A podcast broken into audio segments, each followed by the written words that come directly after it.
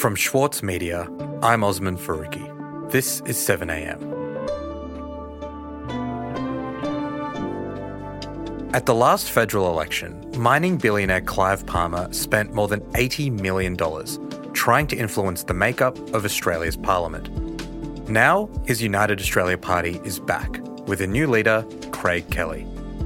Kelly, a former Liberal MP known for his controversial views, says that under his leadership, the United Australia Party is stronger and bigger than ever.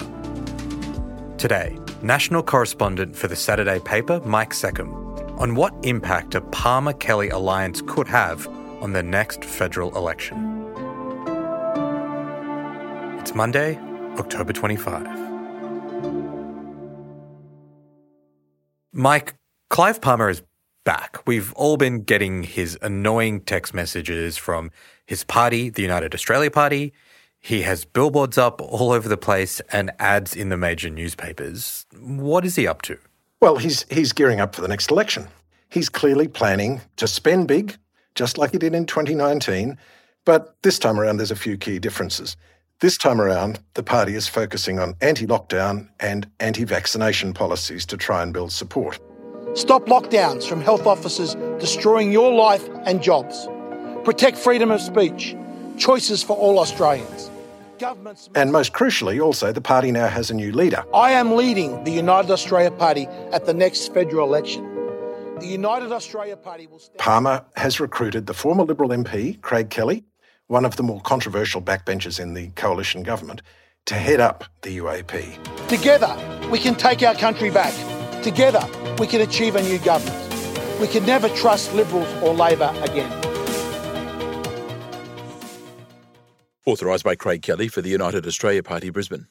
Okay, so Palmer's gearing up for another big spending election campaign, but this time the leader of his United Australia Party is Craig Kelly, a former Liberal MP, like you said, a pretty controversial one. So, can you tell me a bit more about him? Well, he was elected to Parliament back in 2010 for the seat of Hughes in southwestern Sydney. He's been on a few committees. He's never really risen through the ranks. He's a bit of a, a, a foot soldier, was the best he ever was. But in recent years, he's attracted a lot of attention for some of his fringe views. Well, the truth of the matter is, and what the scientists are telling us, and what the peer review, reviewed reports say, is that there's been a decline in wildfires. Most notably, uh, his views about climate change. He's sceptical about the role of humans in causing global warming. He's claimed that renewable energy will kill people because of rising power prices. The only people that are true deniers in this debate are those that make out that there's somehow or other something we could have done in the past or can do in the future that will have an effect on bushfires in Australia. He's a strong supporter of many of Donald Trump's positions. And as wacky as all of this is, it has given him a pretty significant audience on Facebook and YouTube, which he's harnessed to build his profile at the cost, I must say, of considerable tension with his own party. There are thousands and thousands of breakthrough cases where people have supposedly been you know, fully vaccinated yeah. uh, and yet are still catching the virus, still ending up in hospital, and still unfortunately dying. And ultimately, it was the COVID 19 pandemic that brought him into direct conflict with, with Scott Morrison and precipitated his exit from the Liberal Party. Okay, tell me more about that, Mike. What was it that ended up pushing Craig Kelly out of the Liberal Party and into the warm embrace of Clive Palmer? it's it's a long and convoluted story, but ultimately it goes back to Donald Trump and a crackpot doctor in the United States. Uh, my name is Dr. Vladimir Zev Zelenko, mm-hmm. um, and I'm a board certified family physician for the last 20 years.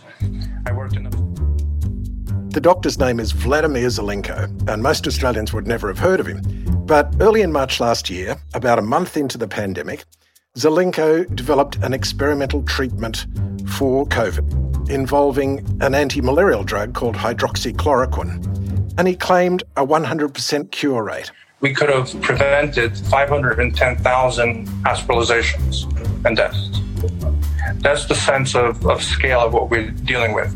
He recorded a video detailing his treatment and he sent it off to Donald Trump. I've read a lot about hydroxy. Uh, I happen to think that it has an impact, especially at the early years. Within days, this obscure doctor became a celebrity in the far right political sphere of America. If it's available to you and you can take it, you do it. And he gained followers in this country as well. Among the most ardent were Clive Palmer, who ended up importing 5 million doses of hydroxychloroquine to Australia. What we're trying to do at the moment, I donated a million dollars to the um, uh, trial for hydroxychloroquine being held in Australia through the Royal Brisbane Hospital. And of course, Craig Kelly. I've said of Dr. Zelenko, so you are my hero. I have very few heroes in this world. Dr. Zelenko is one. It's your courage and strength that has inspired me, Dr. Zelenko, to say the things that I have done.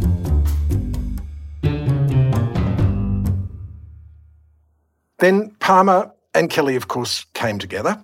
Palmer approached Kelly and offered him money to help spread the word on hydroxychloroquine. So um, Kelly regularly promoted these views on his social media pages, including on Facebook, where he amassed some 86,000 followers. And he was actually frequently one of the highest performers among Australian politicians on Facebook before he was banned from the platform in April this year for spreading false information. I've taken a lot of heat for it, uh, a lot of abuse from the Labor Party, but I'm going to be proved right on this. So Kelly was, metaphorically speaking, dating Palmer while he was still married to the Liberal Party. But of course, the relationship with the Liberal Party was uh, well and truly on the rocks by then. And when Kelly started to publicly rail against lockdown restrictions that his own party, you know, the Liberal Party, was implementing, Scott Morrison was was not happy, um, ticked him off publicly in Parliament, and Kelly decided it was time to pull the pin on the Liberal Party. Uh, this is an issue of, to me, of life and death. It's an issue of opening up our economy as quickly as we possibly can. And I'm concerned that with the vo- advice that the government is getting from a group called the National COVID Evidence Task Force is simply not up to date and not giving them. so he left alleging that he was going to stand as an independent, but then pretty quickly joined up with Palmer's United Australia Party. That's quite the love story, Mike. it is. Craig Kelly and Clive Palmer bonding over their mutual love for hydroxychloroquine. And then Kelly ends up leaving the Liberals to be appointed by Palmer as the new leader of the UAP. How has that romance been going? Well, I spoke to Kelly a couple of times, actually. I know in my electorate, uh, there's eight, over 800 members so far, and that number uh, continues to grow. Uh, that they're all very keen to get out on election day. What he told me was that the UAP's membership numbers are zooming, that the party had recently passed 65,000 members, and he thought they were going to hit 70 within about a week. And he said that this made them the largest political party in the country by membership. Uh, Clive's put the order in for the t-shirts and hats, uh, 160,000. So every um, every candidate uh, will have a target. They'll be given a thousand t-shirts and a thousand hats to hand out to the helpers on election day. So I believe also on election day we'll have the uh, the biggest team on the ground uh, by far.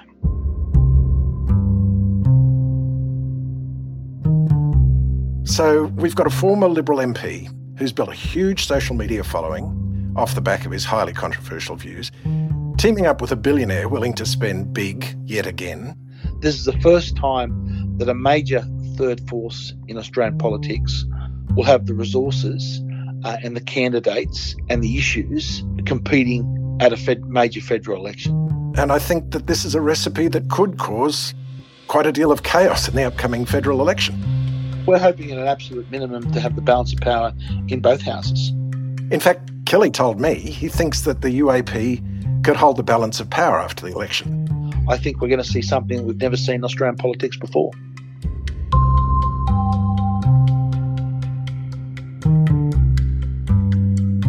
We'll be back in a moment.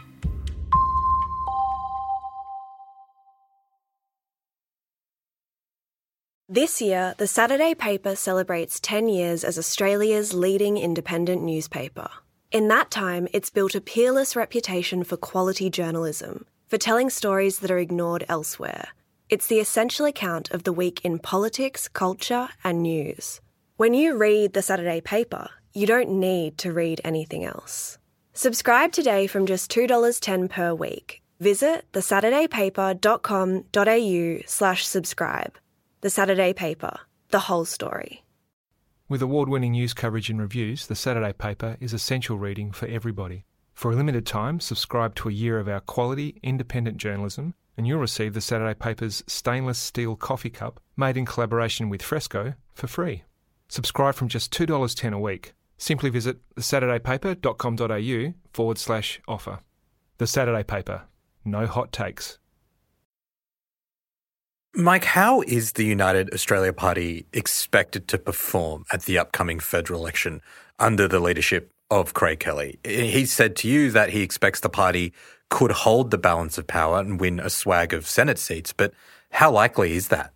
Well, if we look at Kelly's claim about the UAP being the biggest political party with its 65,000 members, Liberal and Labor don't publish membership numbers, so we don't have exact or up to date numbers, and the Electoral Commission won't tell us. But here's the thing the UAP membership is kind of rubbery. I mean, it has no membership fee. New members simply fill in an online form, and, and it's, it's a bit like signing an online petition, frankly. And uh, I'm not about to make any predictions about the balance of power. It's a tremendously complicated thing in the Senate as things stand. Apart from anything else, the sort of far right fringe of politics is getting incredibly crowded. So you know, there's a lot of a lot of variables here in relation to preference flows and things like that. But we can say with reasonable certainty, given what happened at the last election, that the UAP could have a big impact. Last time around, Palmer and his wife and associated companies spent more than $84 million on the UAP campaign. And, and they made similar claims to those that they're making today, that they could hold the balance of power after the election. But in 2019, of course, the UAP failed to win a single seat in either house. And yet, despite that, shortly after the election, Palmer declared himself very well pleased with the result. How come, Mike? Why was Clive Palmer happy even though he didn't win any seats despite spending so much money? Well, even though he didn't win anything, he was happy that he kept Bill Shorten out of office. And uh, we decided to uh, polarise the electorate and uh, put the advertising we had left that hadn't been used into, into explain to Australian people what the Shorten's economic plans were for the country and how they needed to be uh, worried about them. And of course, as he put it, they decided in the last weeks of the campaign to polarise the electorate. And what they did was they put all their remaining advertising budget, which was obviously extensive, into telling people that Shorten's economic plans would be a disaster for the country. So the big false claim, of course, the famous one, was that the Labor Party would introduce a death tax. Now, this was just a lie. Bill Shorten wants to tax us an extra trillion dollars. Tell Shifty he's dreaming. Nonetheless, this um, caught on. It was leveraged by the coalition parties who um, ran campaigns off the back of it, not exactly lying, but saying that Labor would tax you to death. And the Morrison government just squeaked over the line back into government. Of course, our shifty Shorten ads across Australia, I think we've been very successful in su- suppressing the Labor vote. And after all, in the final analysis, we've saved Australia from a trillion dollars of extra taxes and costs. Bill Shorten. Mike, this kind of feels like we could be setting up for a repeat of what we saw with Palmer back in 2019, but this time with much higher stakes. We've got his United Australia Party now led by someone who promotes patently false views. I mean, to the extent that they've been banned from Facebook, but now those views are being turbocharged by a billionaire. What does this mean for the election and I guess Australia's system of democracy more broadly? Well, let me start with the observation that the real policy threat posed by the UAP is not about COVID vaccines or lockdowns. I mean, that, that's done and dusted, essentially. It's about something much bigger. It's about climate policy. Palmer has big investments in fossil fuels. He wants to build a new coal fired power station in Queensland. He wants to open up more of the Galilee Basin for coal mining. And if we look at the current chaos in the Morrison government around climate policy, you'll notice that it mostly involves Nats and some Libs from Queensland. And no doubt they are looking at Palmer's huge war chest and they're scared of what could happen in the coming election. So they're worried that they could, uh, they could suffer from an attack from the right. So that, that's a starting point. More broadly, it highlights some big inadequacies in our election laws. For one, there is no prohibition on false or misleading advertising in an electoral context, as there is, for example, with consumer products. Also, at the federal level, there are no limits on donations or spending by parties. Most states now have one or both of those limits, but at the federal level, the most important jurisdiction of the lot, there is no limit. And I think this is a major threat to our democracy because a billionaire like Palmer, or, or another one, who has vastly more money than any established political party can spend big promulgating falsehoods in, in the ultimate interests of their, their business activities. And in 2019, we saw that happening. The UAP acted essentially as an outsourced dirty tricks unit for the coalition parties to ensure that Labor lost the election. And it worked. And it could work again. Mike, thanks so much. Thank you.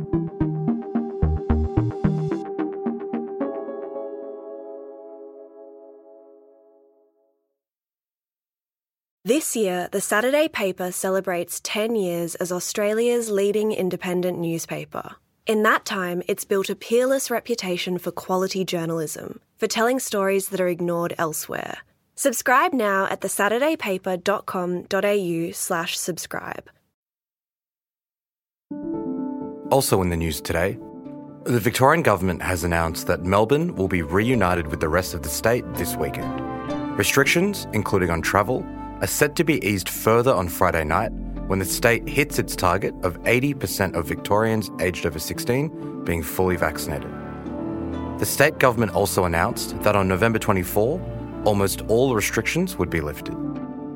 And the federal government has launched a new vaccination media campaign to try and combat vaccine hesitancy. The campaign, called Spread Freedom, will air on television and run in newspapers and on social media. I'm Osman Faruqi. This is 7am. See you tomorrow.